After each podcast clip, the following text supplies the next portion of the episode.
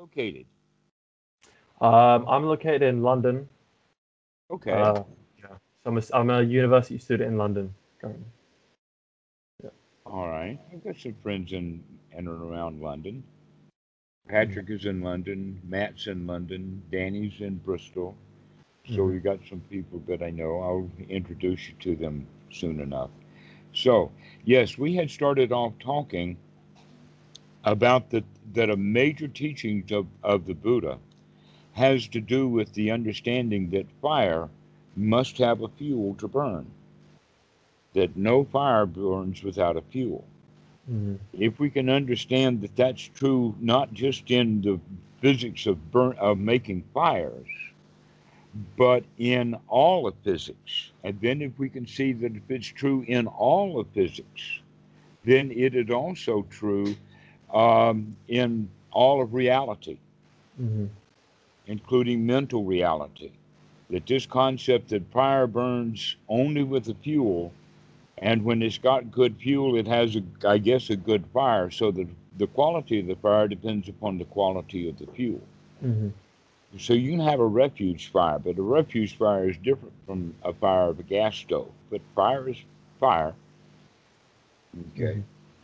So, um, if we understand that, then we can understand actually that this is what we mean by the cause and effect. Right. Cause and effect is the same thing as fuel and the fire of the fuel. Mm-hmm. Uh, so if you have Um, the fuel in a fire, then you have the fire, and when you remove the fuel, you have no more fire. Have you under? Can you get that? Yeah, it makes I sense. I mean, that's it yeah. makes sense. Makes okay, sense, yeah. all right. It makes intellectual sense on the surface of it, but I'm looking for a deeper understanding than just it makes sense. I mean, rather. Yeah, I, I get exactly what you're saying, because I mean. At, at the very least, I understand what you mean in the, the physics realm of things, because obviously I did do physics, so obviously energy can't be dis- created, it can't be destroyed, it's only transferred from one place to another. So essentially what you're saying is that um, negative thoughts will necessarily create more negative thought. And other things. Right. Okay, and that we can describe them, other things. Um, let us say it this way. If you have one kind of thought, mm-hmm. then you will have a certain kind of body chemistry that goes with it, and there's also a mind chemistry that goes with it, that we're, mm-hmm. that we're looking at the fact that we are electromechanical robots. Mm-hmm. That's a, but we're very sophisticated, but we're not nearly as sophisticated as we think we are. So we're all electromechanical, and um, actually it's not electromechanical, it's electrochemical. Yeah. Right. And so all of these brain chemicals, such as serotonin, dopamine, tryptophan, uh, uh, oxycodone, all of those different brain chemicals are uh, being produced depending upon the state of mind that we're in. And the state of mind that we're in is um, often associated with thoughts, memories, and or um, new information that we that we come across that uh, will cause a reaction. For instance, many people, when they see a snake on the, uh, uh, the pavement, let us say even they see a snake beside the road when they're in the car passing down the highway. Still, when they see that snake, they'll have an internal reaction to that snake, a repulsion and fear. But if you're actually right close to that snake, in fact, I was um, um, I was at a, uh, uh, let us say, a roadside museum that they had in the United States. And uh, uh, this was out uh, in Mexico, uh, close to um, uh, that area that is, oh gosh, you know, Area fifty-seven, Rosdale, that, okay. And in one of the exhibits, they had a snake, and they had uh, the, uh, a bet that you couldn't hold your hand to that glass that that uh, snake was in for five minutes, and everybody would take that bet. Uh-huh. And when the guy would put his hand to the glass, the guy would go get the snake and uh-huh. grab it by the throat with this um, a long device that he had and put it right up next to the guy's hand. And almost everybody, I mean, you could, he wins that bet all the time by putting that snake, and there's just a piece of glass there, and he brings that snake right up, and everybody will take their hand away. It's instinctual, right? It's in, well, yes, that's the whole point that I'm getting at. Okay. It, that this is instinctual, but it's possible for you to keep your hand there if you have strong determination that you can override that uh, instinctual fear. Uh-huh. It can be done. Uh-huh. Okay. So, what I'm getting at with this is that we have these instinctual fears that come up, that we see something, and then... But it's not just the snake. There's something that the human adds to that. And that is an instinctual memory of fear of snakes. Mm-hmm, mm-hmm. To where eagles don't have that fear of snakes. Right. Possibly they don't have that fear because when they see a snake, you know, we're talking about generation after generation from prehistory, that when the eagle's in the sky, he's completely safe of that snake, but humans walking on the ground, it's dangerous for them to be around that snake. Uh-huh. So the eagle, then, he sees that snake down there, and he circles around until he can find a way to end, and he, and he sees that snake as dinner. Uh-huh. Okay, so that eagle has a completely different reaction to that snake than the human does. Yeah, of course, yeah. Okay. This is what we're calling instinct. Mm-hmm. And that instinct is built into our D N A. Mm-hmm. And that instinct is actually, you could say, is a self-preservation instinct. Mm-hmm. And what we're looking at is, is that many of the self-preservation instinctual behaviors that we have all day long are basically false positives. Yeah, right. Okay, just like that was a false positive that that snake, because of that piece of glass, when that guy brought that snake up there uh, with his uh, uh, his device, the reality was that snake cannot bite me. Mm. Okay, but we re we react to it completely differently. We mm. react to it as if it's really dangerous, uh-huh. where in fact the reality is there is no danger. Mm-hmm. Okay. We get started with that when we are kids. We start behaving and reacting to adults and parents around. When the teacher scolds, we think it's dangerous. Mm-hmm. So then for the rest of their life, the, uh, the young man, anytime a female scolds him, he feels terrified. Right? Mm-hmm. This is how it happens, is, is that we pick up habits based upon instincts. Conditioning, right. We condition our instincts, mm-hmm. but the instincts, the underlying instincts are there. Yeah. Now that conditioning that we're talking about, in Pali it's called silabbata parāmāsa. Have you ever heard that word before? First time. Silabbata parāmāsa actually is known as the second fetter. It's one of the very early fetters. It's along with personality view. The idea within the teachings of the Buddha Is, is that there is a sequence of events that knowledge precedes deliverance. An example of that is the prisoner who is escaping from prison has to figure out a way to escape. Mm-hmm. And after he's figured out and does all of his planning, only then can he escape. Mm-hmm. Makes sense, huh? Yeah. Okay, so knowledge precedes deliverance. In fact, knowledge is the uh, conditioning causality for deliverance. Okay. Okay. Therefore, the beginning part of the path of the Buddha is based in knowledge, not in direct deliverance. Mm-hmm. And so the first knowledges that we have to uh, go through is the knowledge of who am I, what am I, what's practicing, what is happening here. The second knowledge has to do with, look at all this conditioning stuff that I've been carrying around, because those conditions are not me. That's the silabbata parāmāsa, the conditioning. It's often translated into English out of the sutras as rites, rules, and rituals. Mm-hmm. But it's more than that. But it's like those things. Mm-hmm. Rules, including laws, including the rules of the house, house rules. Okay? Rights, rules, rituals, what Mama wants, when, what some authority wants from us. And we remember those things because we get punished if we break the rule. Self-preservation instinct means that we got to keep all the rules. Mm-hmm. And so we wind up spending our whole day going around keeping the rules so that we can maintain a state of safety because we don't feel safe. Mm-hmm. And look at our culture, what we've done. Our whole idea was is that back, way back when, ten thousand, one hundred thousand years ago, life was dangerous. Every place was wild. There were no cities or safe places anywhere.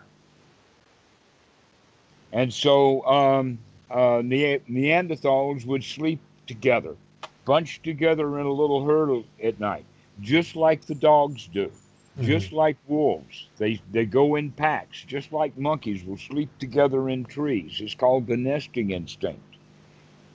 But it's also the same instinct as the herding instinct, which is basically to go along to get along. Imagine that you've got a, um, uh, a group of wildebeest, Uh, uh, water buffalo, something, and that the lion comes up and he starts sneaking through the grass, and one of them gets a, a, a whiff of what, uh, and he warns all of the others. What they do is they get into a herd, a very tight little herd.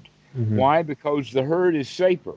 Any wildebeest that's not part of the herd is going to be called out, or actually, if he's not part of the herd, he's already been called out. And mm-hmm. therefore he's vulnerable. Mm-hmm. This is instinctual behavior that we have. It's mm-hmm. really important to recognize that we have this thing and we call it social. We are social animals, mm-hmm. right? We go along to get along.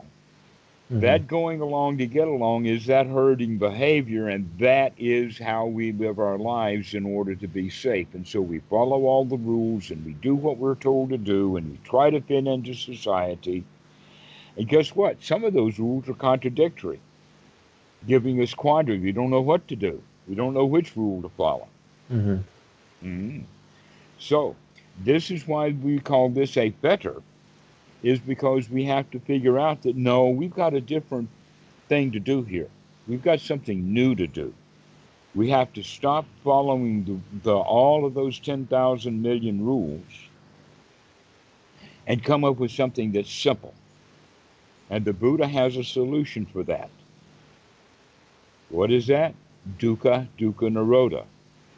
If you pl- apply dukkha, dukkha, Nirodha in every moment, then you'll, you don't need to follow anybody else's rules. Mm-hmm. Okay. And that um, an example of that is that, oh, well, I'm doing this for your own good. You've heard that often. Mm-hmm. The worst case of it is, is the uh, um, the doctors that were associated with the um, concentration camps in Germany, World War Two, were experimenting on patients, mm-hmm. calling it scientific experiments. Mm-hmm. It was very little more than just torture. Mm-hmm.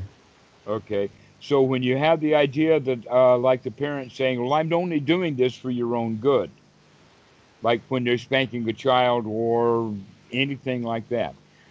Basically what that means is you're giving a gift that's unwanted.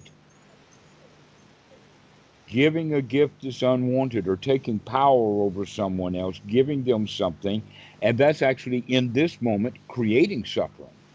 Mm-hmm. And your whole idea was that I'm give, doing this for your own good, which means I want you to be safe in the future, but right now I want you to suffer. Right. Right? The the Buddha's teaching is completely different than that. He says no suffering and no suffering in this moment. So I'm not going to go around doing good for people that don't like what I'm doing good. Mm-hmm.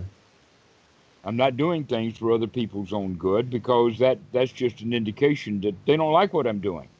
That if I'm going to give somebody a gift, I should give them a gift that they like. This is what we mean by dukkha, dukkha, nirodha. Well, if that's true, uh, and we can actually learn to practice that, then the place to learn to practice that is in our own mind, moment by moment by moment. Every thought moment that comes up, am I giving myself a gift that I want, or am I giving myself a gift of job to do, work to do? So, like on a on a practical level, say what, going back to the when we were talking about the fuel, say a negative thought arises. So according to you, what is the, the correct response? A negative thought arises, what is the correct response? Well, this, without going into the, deep into the story itself, there was a point in time when the Buddha climbed out of the uh, creek that he had fallen into when he was so weak, and recognized that all the stuff that he had been doing all of this time was not working and he needs something new. Mm-hmm. That's when he came across the understanding that, ah, the first jhana is, in fact, the uh, path. That that's the right way to go, is first jhana. And so uh, that's when he started to having more food. He became a little bit fat compared to the starving Buddha that he was, or the starving image that uh, his friends had saw, so they abandoned him. And he stayed in that area of Bodh Gaya because it was kind of spooky. So that's basically just a tiny bit of the story. And there he's sitting, trying to figure out what's going on. And then there came a thought that I'm going to give you now that is, should become the basis and the foundation of all of your practice. And that is the Buddha, what he said was, aha, I see you, Mara. Aha, I see you, hindrance. Aha, I see you, negative thought. Mm-hmm. Aha, I see you. Now that aha, I see you is a completely different mentality than, oh no, there it goes again. Mm-hmm. Okay? The aha, I see you is actually gladdening the mind.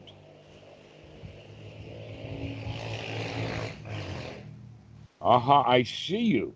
And now you've got a new mind moment. So here we are thinking about uh, the argument we had with girlfriend. And now we wake up and we say, aha, I see that I'm wasting my time thinking about an argument with girlfriend. I see that crap. Mm-hmm. Okay, so that's the wake up. If you can see it as that, the next thing that we do, in fact, you've already made the change. Aha, I see you, Mara, doesn't mean now we go back and return to that argument with the girlfriend, but we let it go. We throw it out.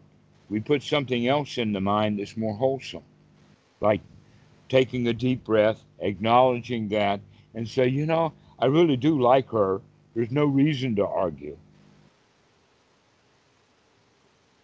And so we change the content of the mind.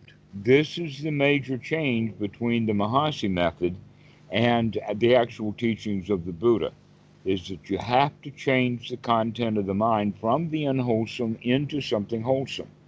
Mm-hmm. And that's but, easy to do because you, you go all the time changing the mind one time after another. The, the mind moment, I mean, there's like ten a second or so. Mm-hmm. Some of them last a couple of seconds. But we would go, uh, in fact, Freud even called it free association. We just move from one thing to the next and the next. Uh, they talk about it in, uh, in Buddhist terms, in the fact that the monkey mind is jumping from tree to tree to tree, jumping from thought to thought to thought. Right?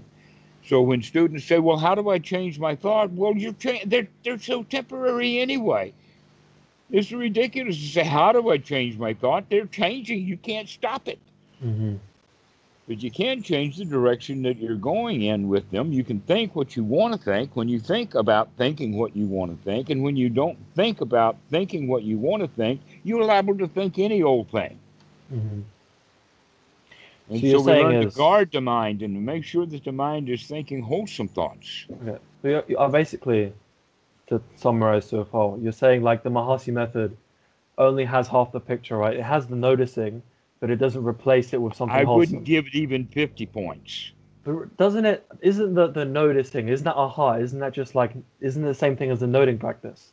Like, aha, I see, you know, a thought or, you know, a negative thought or a negative feeling. Is that not the, the same thing as the aha? I don't know of any Mahasi system where they say, aha, I see you. Oh, if you mean, you mean like they say, saying that oh, in your head. Oh I, oh, I see it again, again, again. Okay, we're talking about an attitude change here. We're talking about gladdening the mind. Mm-hmm.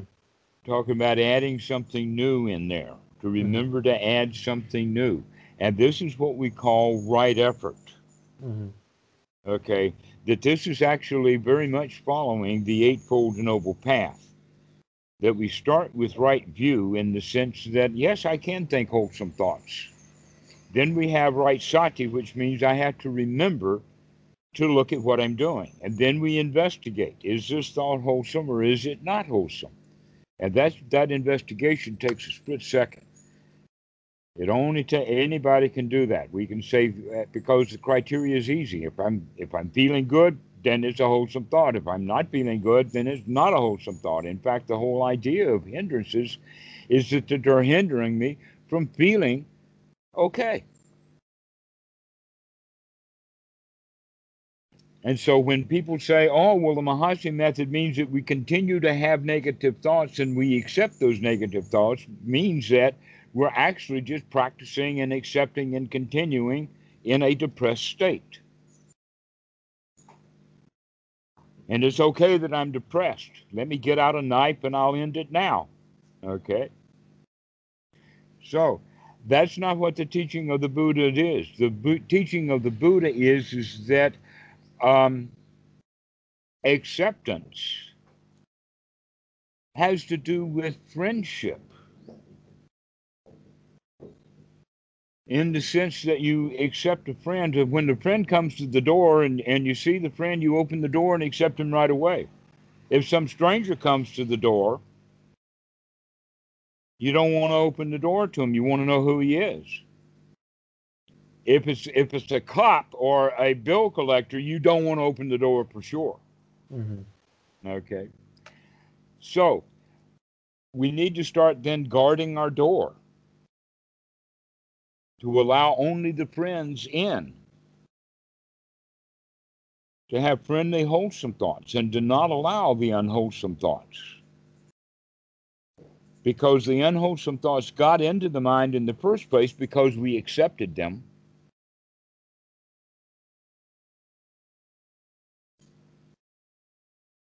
We accepted them. When Mama yelled at me, and I accepted her yelling at me, that means it gives me permission to start yelling at her later when I'm older. Mm-hmm.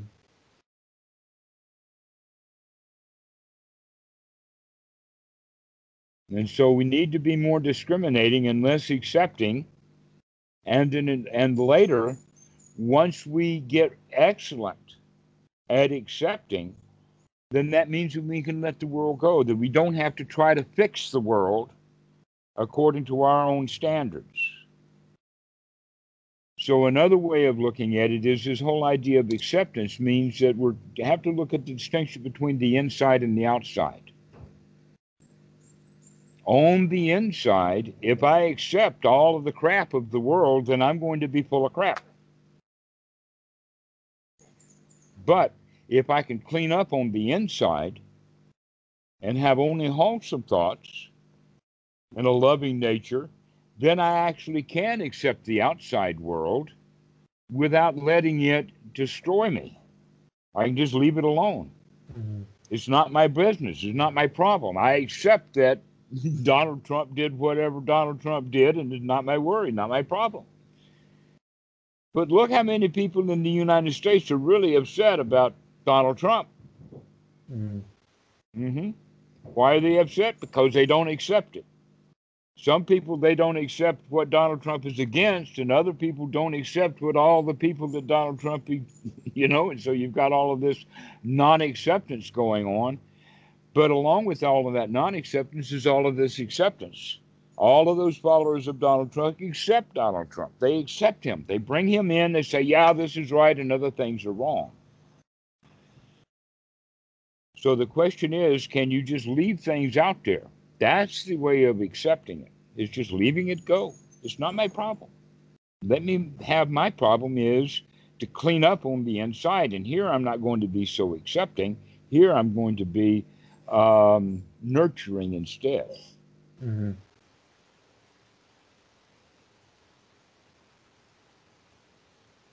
Okay. So, so acceptance has a problem to it.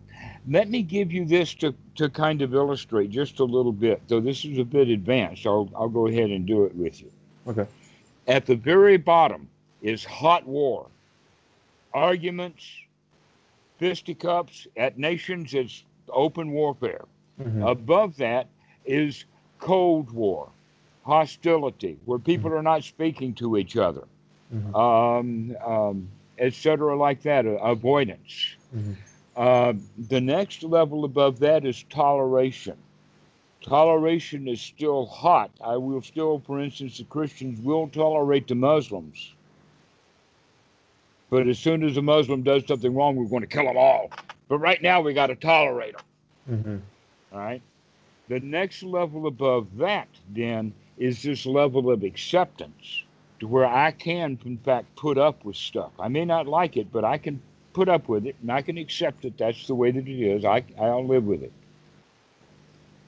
The next step above that is now beginning to get out of all of this ordinary life, including acceptance. It's just ordinary world, ordinary. Uh, the Pali word is putajana, ordinary people, ordinary society. Above that is the nobles. And the nobles have two levels. The first level for the noble is friendship. The Buddha said uh, in one of the suttas, it's called the half sutta, by the way, where the Ananda comes and says, oh, Sariputta just told me that uh, the teachings of the Buddha, the entire teachings, is uh, half of it is all about friendship. And the Buddha correcting him says, no, all of the teachings are all about friendship. I've, I've heard that, yeah. Heard that. To be friends with yourself, to uh-huh. be friends with the world, not just to accept the world that it is, but be friendly with everybody that you meet. Now, there's two kinds of worlds out there in the sense of the world of um, information, the world of media, the world of what's happening far away from here. But the real world is the real world that does affect us, the immediate world, our environment, the town we live in, and only the things that we see. That's our world, and that's the world that we want to be friendly with, so that we can be friendly with everyone that we talk to, everyone that we meet, and people that we don't know and don't meet and don't see are none of our business. Donald Trump is none of my business. I don't care what he does. He's not my problem. But look how many people say he is my problem, from both sides. Mm-hmm. Mm-hmm. So, when we recognize that things are not our problem, we can accept them. But in our locality, we're going to see things as friendly, complete friendship. But that takes a change in attitude on the inside, because we uh, normally have the attitude that we live in a dangerous world. We live in a dangerous environment. Oh, if I don't care about Trump, things will get really dangerous. Mm-hmm. That's the mentality. And so everybody becomes afraid. The anxious mentality, right. Right. But if you have a heart that is easygoing and uh, not not full of fear, then what happens on the outside world is not an issue, not a problem. Mm-hmm. Then there's a high, the place above that.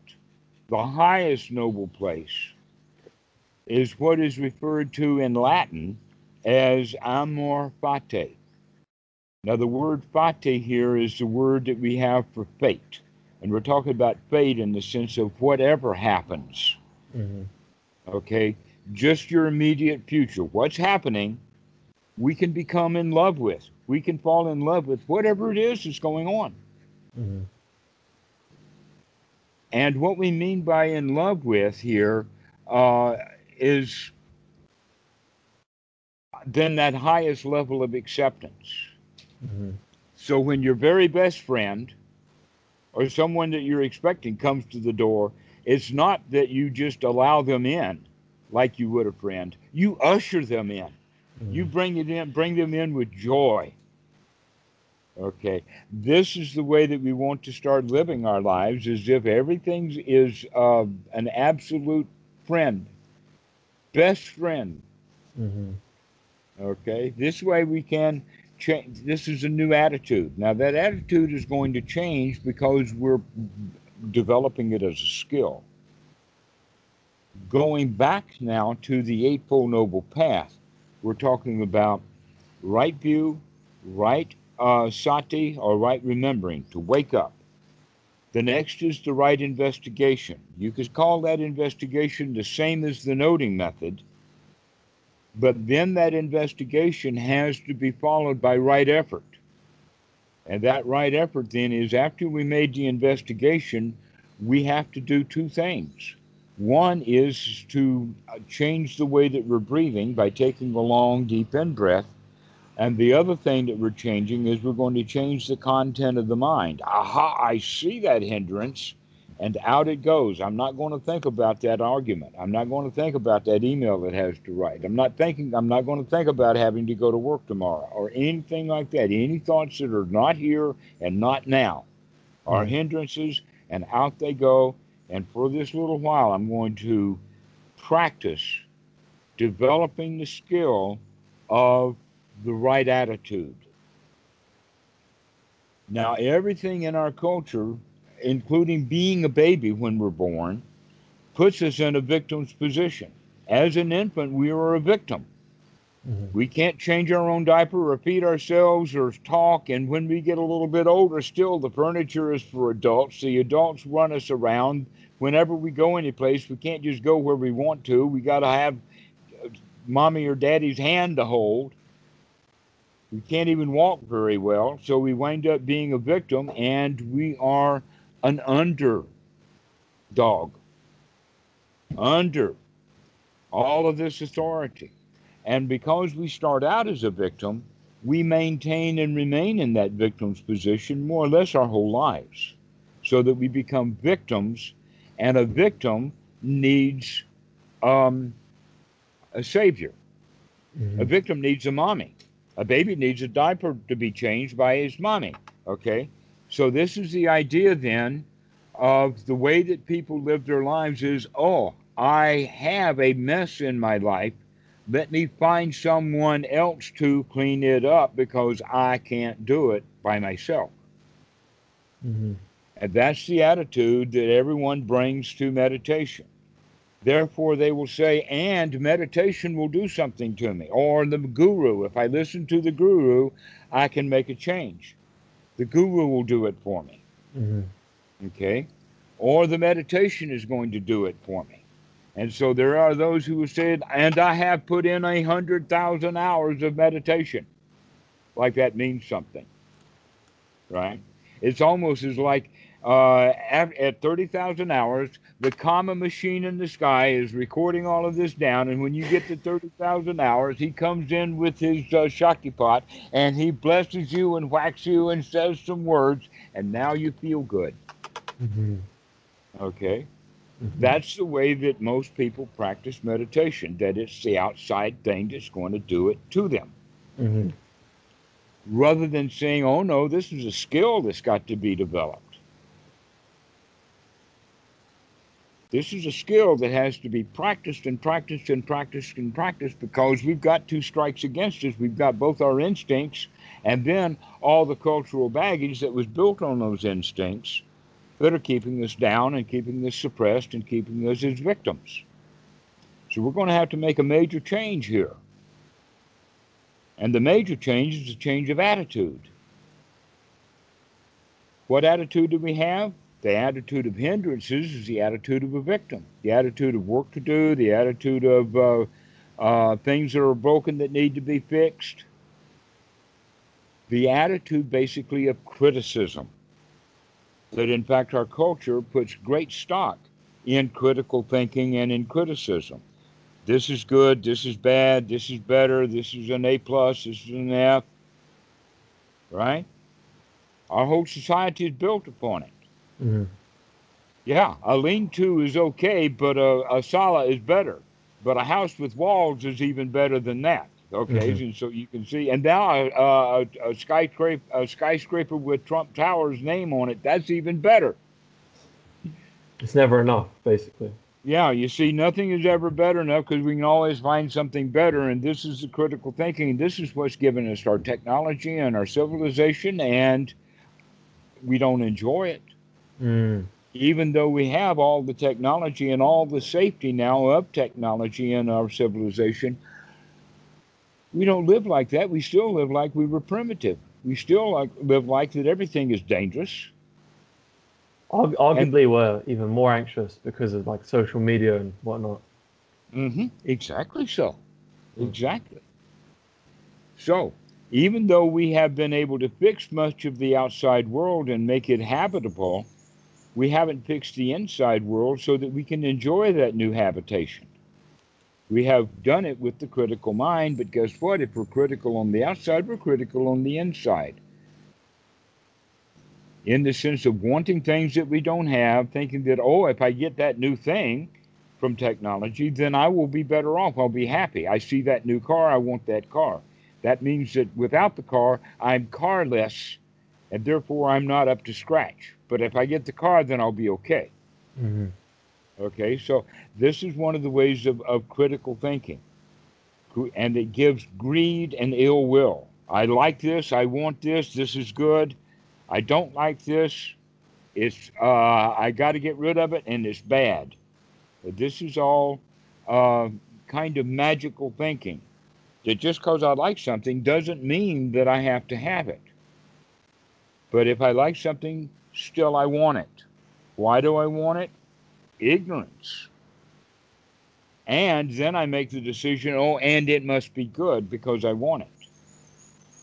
This is what gives rise to judgments. We're talking about the judgmental mind or the critical mind that's going around liking things and wanting it and not liking other things and wanting to get rid of it, thinking that this is good and this is bad. This is actually the story of Adam and Eve. What did Adam and Eve do? They ate of the fruit of knowledge of good and evil. Mm-hmm. Right, yeah. Okay? They mm-hmm. ate of the fruit of knowledge, which means they had to put up with their judgments. Mm-hmm. If they decide that this part of paradise is better than that part of paradise, then this part of paradise must be paradise, and that part over there must not be paradise. And if they do that with every piece of paradise they get, they'll wind up with very, very little paradise and a whole bunch of not paradise. So Adam and Eve threw themselves out of their own paradise by judgments. They mm-hmm. were judgmental.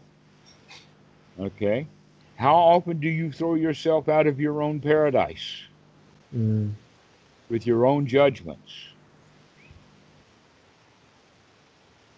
About every minute. Maybe when I'm really bad shape, every ten seconds. Uh-huh. And you're saying, so the one way out, we need to develop essentially the skill of creating more wholesome thought and recognizing hindrances as they arise. Mm-hmm. And guarding the mind to keep the hindrances out. Uh-huh. How do we and keep this, them out, though? If we... If, if by being no... on guard. So as soon as my thought about that email comes into mind, I'm going to say, ah, I'm going to stay here now. Everything is okay. What All if right? it arises again? What if Everything's okay again. Okay. All right? Mm-hmm. Just because we were able to throw it out of the mind so easily doesn't mean it's never going to come back. No, it'll come back just as easily. Are you going to let it come back in? Mm-hmm. Or are you going to throw it back out again? Mm-hmm. Okay. This is why it's practice. We have to keep practicing throwing it out again, throwing it out again, over and over and over again. And pretty soon we get more and more in the habit of having only wholesome thoughts. Sort of, um, sort of like Aristotle, what Aristotle said, that excellence is not a state, it's a skill. Yes. Right. This is a skill to be developed. In fact, there are four primary skills, and uh, these would be the Eightfold Noble Path skills of right view, right sati, right uh, effort, and right attitude. But there are some secondary skills. And the secondary skill, number one, would be investigating what the mind is. And so you can, the skill of seeing dukkha. What is dukkha? What is not dukkha? If we recognize this as dukkha, as a hindrance, then the skill of throwing it out and gladdening the mind. That's a secondary skill that needs to be developed, to gladden the mind, to brighten the mind, so that whenever we have a, a, a very quick thought of, um, let us say, a disaster is in process. A disaster, something like trying to sell a house that's in a foreign country, because that's actually something that's going on right now. And working with two or three lawyers and real estate agents and co-owners, and uh, haven't dealt with the sellers. But if I have a thought about that real estate transaction, I can say, I can't do anything about it right now. And not only that, but I'm okay right now. Everything is okay. I don't have to think about that house. Therefore, that house is off limits. I do mm-hmm. not allow myself to think about that house. But that house is actually in the United States. Therefore, it's better for me to say, okay, the United States in general, off limits. Any thought that comes up about the United States is going to be out. And I throw that thought out. Mm-hmm. Okay. Um, when Danny from England was actually here in Thailand, I gave him uh, the job that while he is in Thailand, to not allow yourself to have any thoughts about England, not about going home, not about the parents, not about girlfriends, not about job, nothing. Anything that happened in England, you can't think about it while you're in Thailand. And that really helped him clean up his mind, because most of his thoughts were about England. Mm. Because he was new in Thailand, there was not much to think about in Thailand. And so he could begin to concentrate on just his present moment. And so what I'm talking about now is the beginning to develop a don't-do list. You know about a to-do list? Okay. Well, we're going to have a don't-do list. Mm-hmm. Okay. And that you'll, you'll put some items on that list, and pretty soon you can cross things off that list because you don't do them anymore. Mm-hmm. So by continually catching negative thoughts and replacing them, they stop becoming as frequent, is what you're saying. That's exactly right. right. They rot away. Mm-hmm. By not having them so frequent, by not giving them the fuel, they will stop burning. Mm-hmm. And you're going to start giving a new fuel to a new fire and kindle that. And that kindling that we're doing here is the kindling of friendship mm-hmm. and nurturing. Mm-hmm. And we're putting away the critical mind. So in a way, we can say, let's go back to the word acceptance for just a bit. When that baby is brand new born, the mother accepts that infant. In fact, that the acceptance when when the baby is born, mom's generally, because of modern uh, Western medicine, she's kind of out of it. They gave her a saddle block or some drugs or whatever like that, and then the nurse will take after the baby is born and go clean it up. So after the baby's cleaned up and the mom's uh, got her brain back working again, they will bring the infant in, and that's the point of bonding.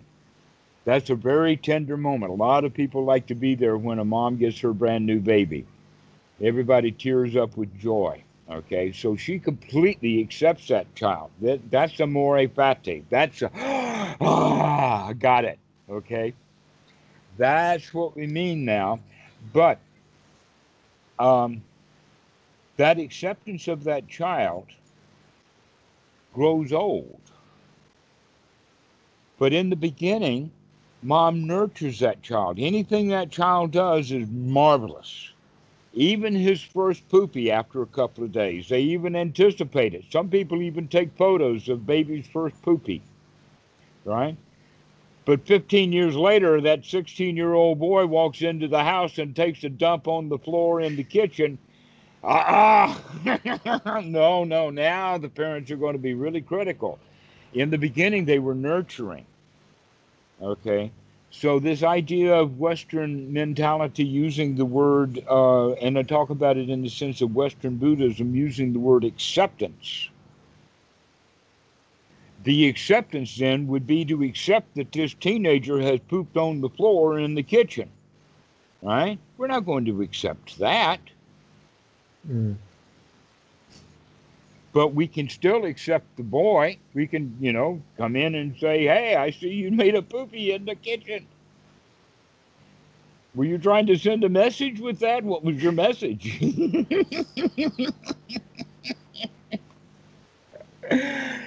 Okay, so in the beginning, everything is okay. Everything is beautiful. Everything is nurturing. And the child feels that nurturing, and then later the criticism is added in. And so we become critical of ourselves. And so moment by moment, when the, the dude is sitting there in meditation, he's most likely going to have critical thoughts. And we want to turn those around and start having those as nurturing thoughts instead, to nurture ourselves. Everything is okay. Everything is fine. Wow, that was a good one. Aha, I see you, Mara. And we begin to change our attitude. Mm-hmm. Our attitude basically comes from the attitude of a loser into the attitude of a winner. So the attitude of the loser is acceptance. The attitude of the winner is, whoopee! I can handle this. That in fact, this is the first point of the eightfold, or excuse me, the first point on, of progress. The Buddha says the very first knowledge, the very first knowledge that a student will gain through his practice is that no matter how obstructed the mind gets with hindrances, whether it's frequent or hardcore or recurring or whatever those hindrances are, including the hindrance of having, you're tooling down the road and you see the red lights of a cop behind you and he honks his horn or puts his siren on, and that's the time for a lot of people to go into hindrance, okay? But the whole point of the first knowledge, the first noble knowledge is, is that no matter how uh, obstructed the mind becomes, when I have sati, to remember, I can throw that hindrance out, clean my mind out, come to the here now, and see the reality of the situation. That's the first knowledge. And actually, it's not a knowledge at all. It's an attitude. The attitude of, I can do this. No matter how obstructed the mind gets, I can clean it out and come back to the present moment so that I can greet that cop correctly. Mm. Instead of being freaked out.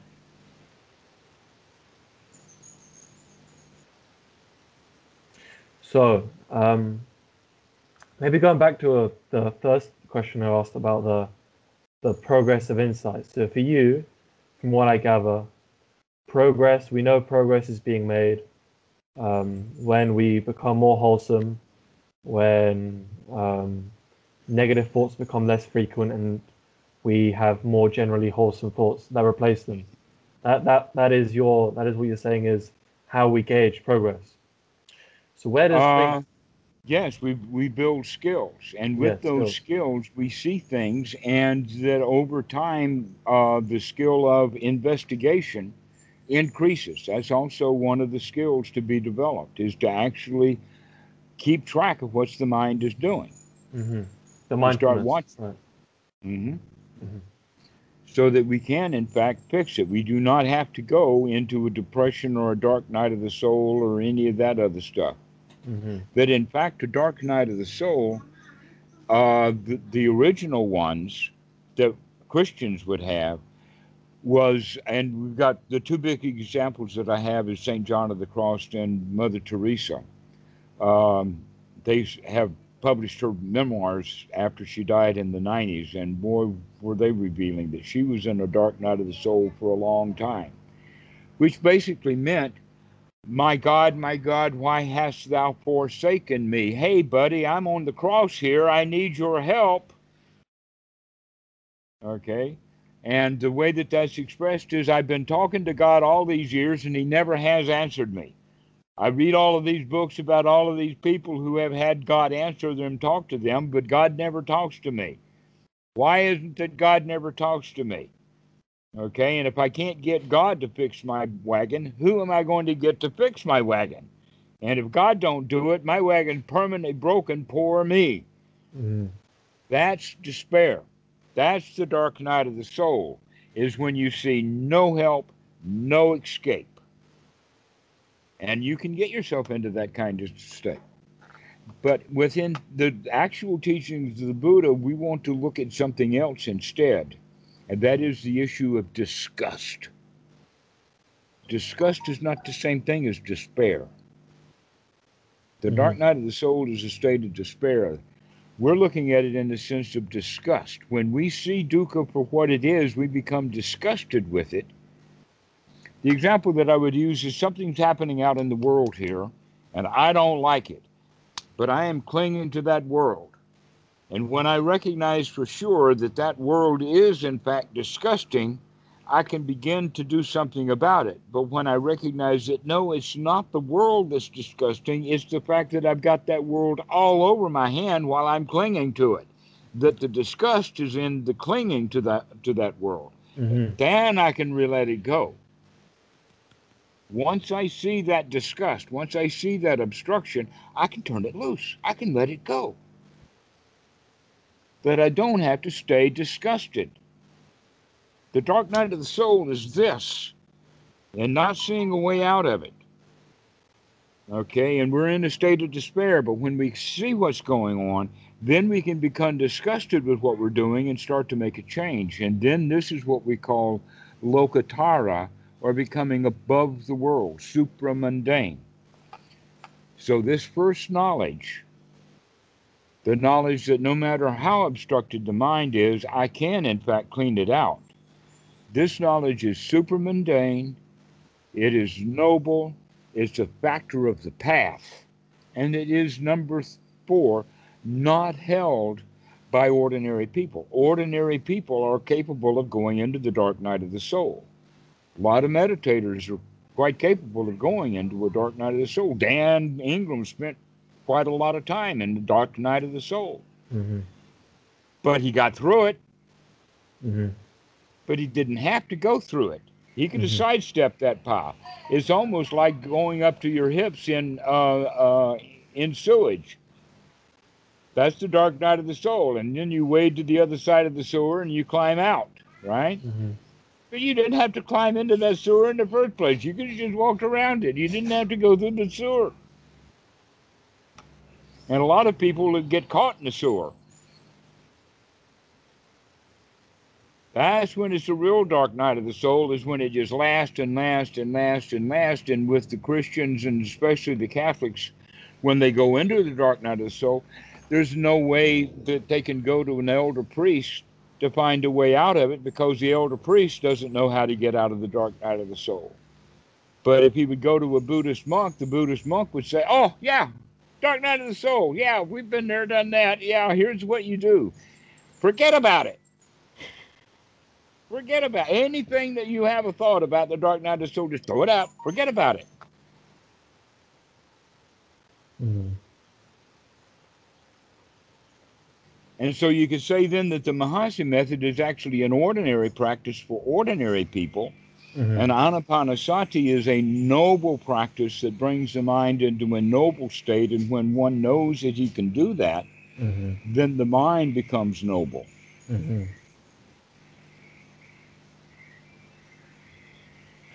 So you're saying that there are multiple ways of sort of, I guess, yeah, you can say but, it like this. There's the slow but, easy and there's the slow hard. And the Mahasi method is the slow hard path, uh-huh. but the Buddha recommends the slow easy. But they both, in the end, theoretically, you would say the same endpoint of, say, like, I don't know, stream entry, for instance. No, I'm saying that it's possible, but it's extraordinarily rare. Uh-huh. Okay. Oh, yeah. It's extraordinarily rare for the for the hard slow to ever be anything but hard slow. Someplace along the path, someone has to make up their mind that, damn, I don't need this dark night of the soul. I'm getting out of here. And that's when they develop the right attitude. I can handle this. Mm-hmm. This is nothing. Let me finish with these dark night of the souls. And if you've actually been around Dan, you know that he's a really cheerful guy. Mm-hmm. He made it through the dark night of the soul. Not everybody does. Mm-hmm. So where does like, um, so I, I'm getting a better picture of what, you know, um, meditation is from your perspective, I suppose. Where does well, things... It's not mine. It's please not. Yeah, yeah not I know, mine. I know. I get, I get, I get what you're saying. Yeah, yeah. But um, say like where does this is through this is through the Thai lineage. This is Bhikkhu Buddhadasa. I have a lot to say about all the monks that know him and and whatnot. He's quite famous in Thailand and has thousands, millions of followers. But always his stuff is based right there in the suttas. Uh huh. Where does like um, stream entry fit in? Pardon? Where does stream entry fit in? For who? So, say in, in your model of progressing um, one's one's insight, so we're gladdening the mind and being becoming more wholesome. So, at what point does the meditator in your model reach stream entry? Is it when he's sufficiently? Year, okay, here's the point. Years after, or perhaps months and months and months after he actually reaches stream entry, he reflects upon back and say, yeah, that, that, that, that, and I haven't had that issue in three years, and I haven't seen that. Yeah, I think maybe I can go ahead and, hmm. okay. Mm-hmm. In fact, a better way of looking at it is not a point in time anyway.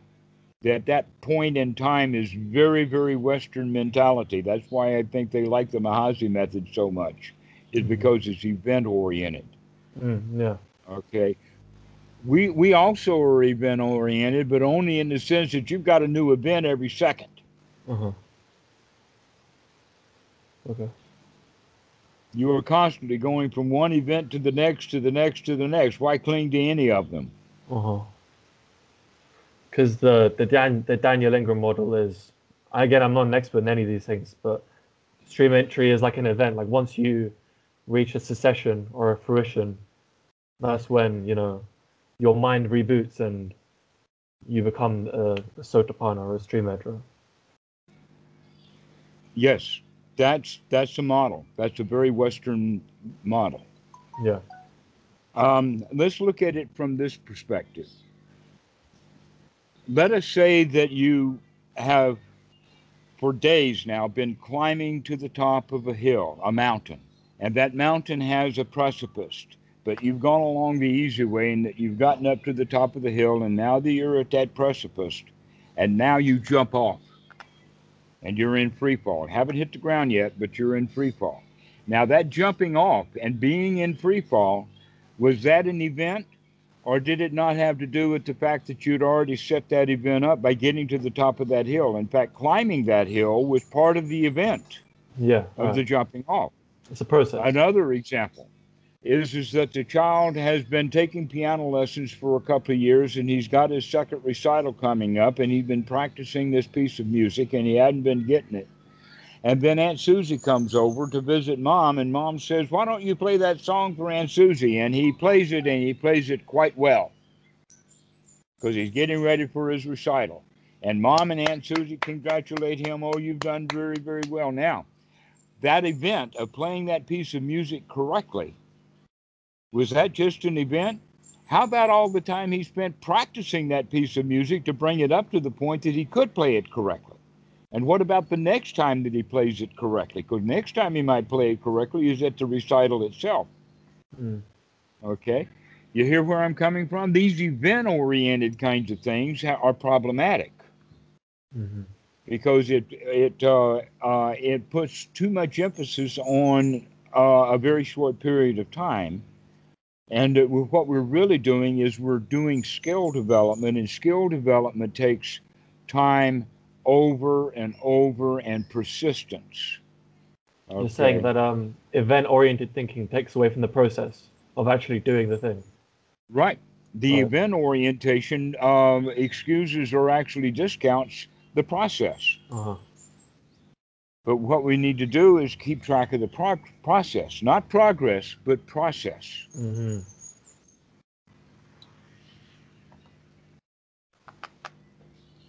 At this moment, yeah, this is just another moment. And this other moment, it doesn't matter how many beautiful moments I've had in the past, I still have the choice, am I going to have a beautiful moment right now or not? Mm.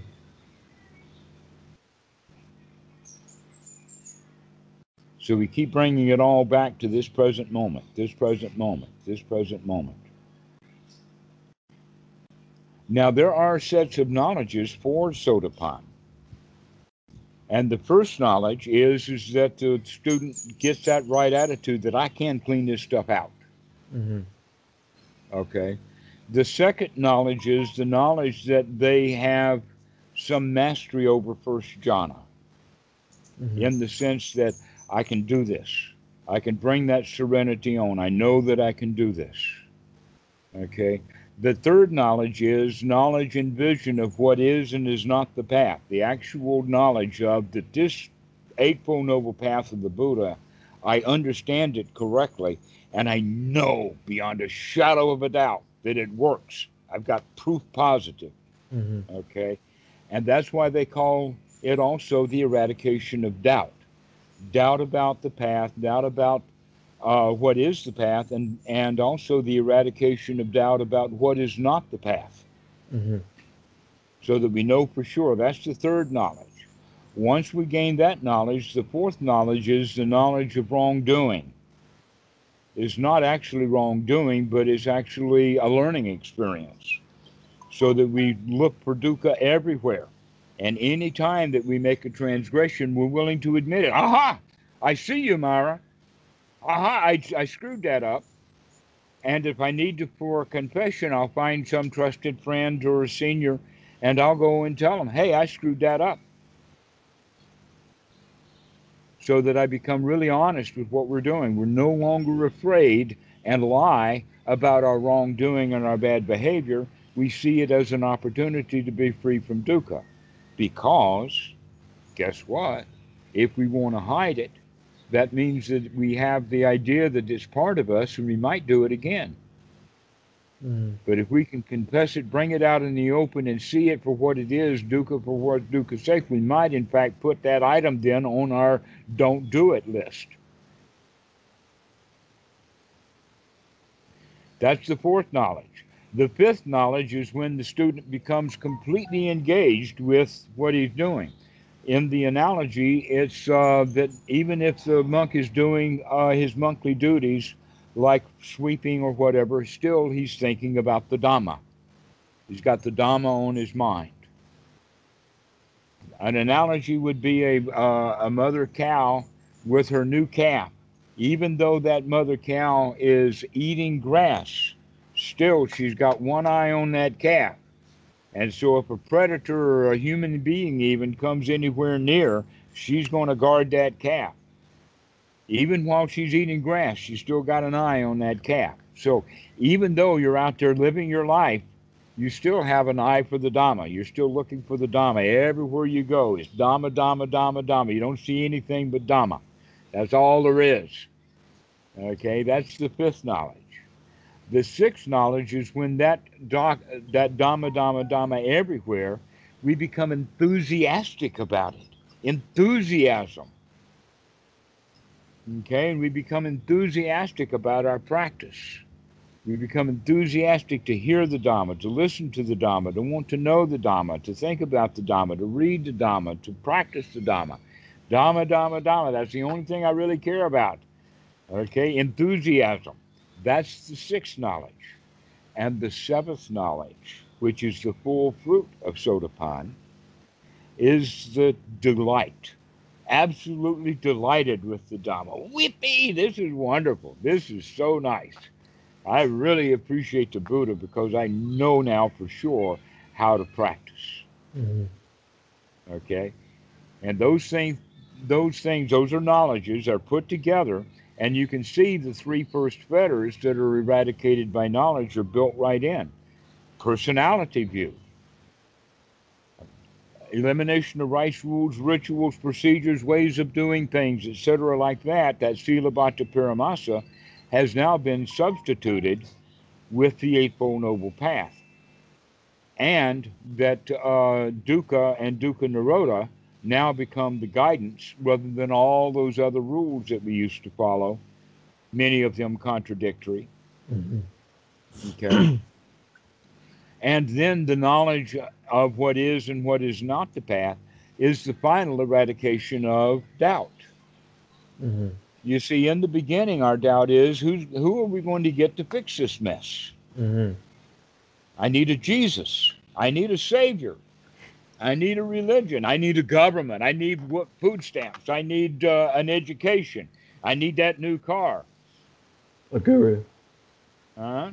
Mm-hmm. So we need, right, we need, we need, we need because we're not good enough. I need a mommy to change my diaper because my diaper has gotten really dirty.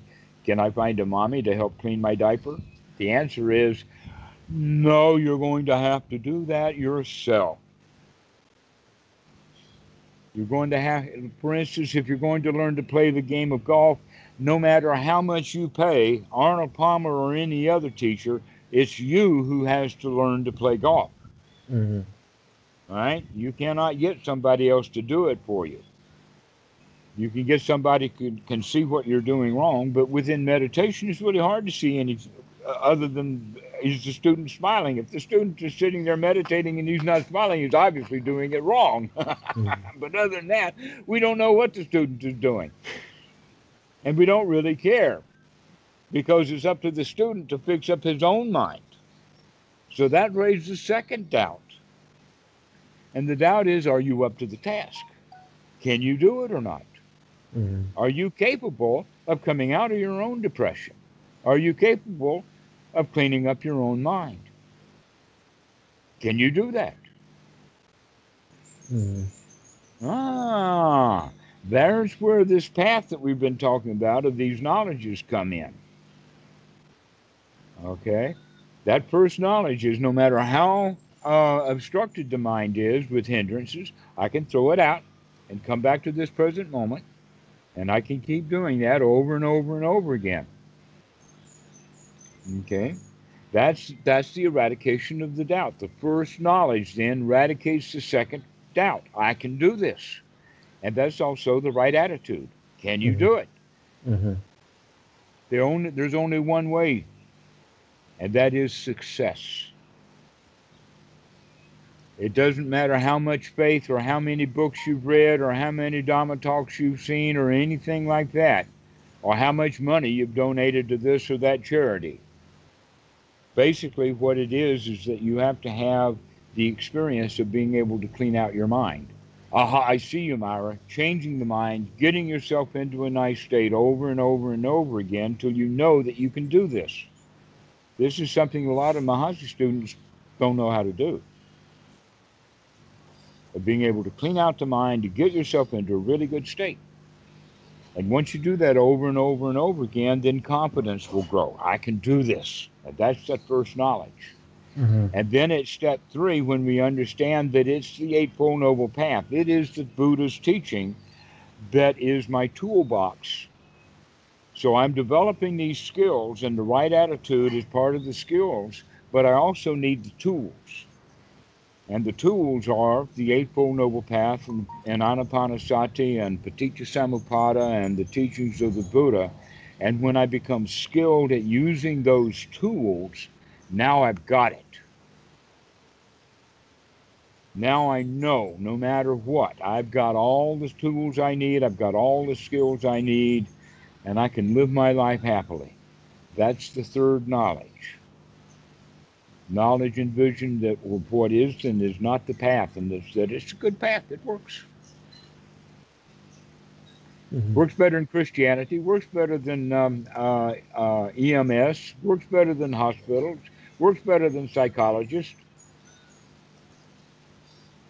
So you're saying um, by by continually doing the process, we can see that it works, and by seeing it works, we gain confidence in the fact that it works, and then we have faith. And not faith, we believe, we know for sure, because we've seen it work. Mm-hmm. Now this is suttas in, in, uh, of the Buddha. This is actually, I'm using a combination of sutta number two, sutta number forty-eight, and sutta number twenty-four. Putting those suttas together. In fact, the, the, the phrase uh, knowledge and vision of what is and what is not the path is out of Sutra number twenty-four. In Sutra number forty-eight, it's just a short passage. So, um, but this is not the Mahasi method, because Mahasi is based upon the Satipatthana and is based upon the Vasudhimagga. Where what we're talking about here is based in the Four Noble Truths, the Eightfold Noble Path, Paticca Samuppada, uh, and anapanasati. And the Buddha says that anapanasati is to be practiced for the fulfillment of the Satipatthana. Now that statement alone indicates something. It indicates that, that first off, anapanasati is a practice, and that uh, the Satipatthana is not actually a practice. That is actually something to be fulfilled. So we practice anapanasati for the fulfillment of the Satipatthana. Mm-hmm. Okay, so we can say then that, this, that the Satipatthana, um, when methods like the Mahasi method put all their emphasis upon the Satipatthana, they're missing some of the key ingredients out of actually what the practice is and how to practice, especially the part about gladdening the mind. But then there's other aspects of anapanasati. Uh, step number, and when I say steps, it's really not steps in the sense of time. Do the first step the first year, the second step the second year, the third step the third year, et cetera is not the way that we practice. You cannot go into the meditation hall without taking all of your body, all your feelings, all your mind, and all your mind's objects in there with you. You cannot just bring the mind in and leave the body in the bed. You got to have the whole show. So when I'm talking about the various steps, I'm talking about the steps that can happen within a one second period of time. That happens over the years. Okay. And one of the steps of anapanasati is sukha. Sukha is the exact opposite of dukkha. Mm-hmm. And sukha is to be developed. What is sukha? Sukha actually is a collective word that has the following qualities to it: comfort, satisfaction, safety, and security. And that we can call such a state a state of pleasure. And this is a skill to be developed, because very few people are in a state of sukha often. Most of us are in and out of dukkha all the time. And dukkha and sukha are exact opposites. So another way we're saying is, is that we use now uh, an aspect of anapanasati sukha to actually practice the Third Noble Truth. Mm-hmm. Most of the systems, they talk about the Four Noble Truths, but all they give is just a salute and a, and a quick passing by the Third Noble Truth. Where in fact, with anapanasati, we want to develop that Third Noble Truth. We want to, yeah, this is it. Hey man, no worries. Hey man, this is it. Complete freedom from suffering. Ah, finally. And we get into that state over and over and over again to start practicing being in that Third Noble Truth, as opposed to being stuck in the first one. Noting dukkha is not the same as getting rid of it completely in this moment. And so we practice the gladdening of the mind in order to develop this feeling of satisfaction. And then the next one's uh, step five of, uh, of anapanasati, which actually comes later as we develop the skill of right attitude, is this thing in Pali they call pity. Pity is actually the winner's mentality, the yeehaw, the yeah, I can do this. And that is a feeling that needs to be developed in anapanasati, step five.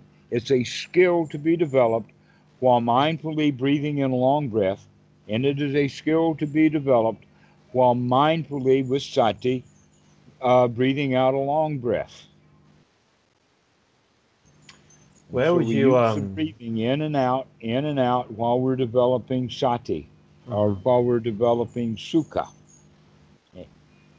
So for anapanasati, where would you recommend to do some reading into the steps and how to actually practice the whole the whole thing? We'll do that. Okay. You and I together. Okay. We'll go through it in great detail. This is just kind of an introduction to uh, to get you in a new frame of reference. Mm-hmm. But you already know how to practice. I mean, I've already given you all the details that you need. So you can go off and practice that for a couple of days, and then you can come back and call me.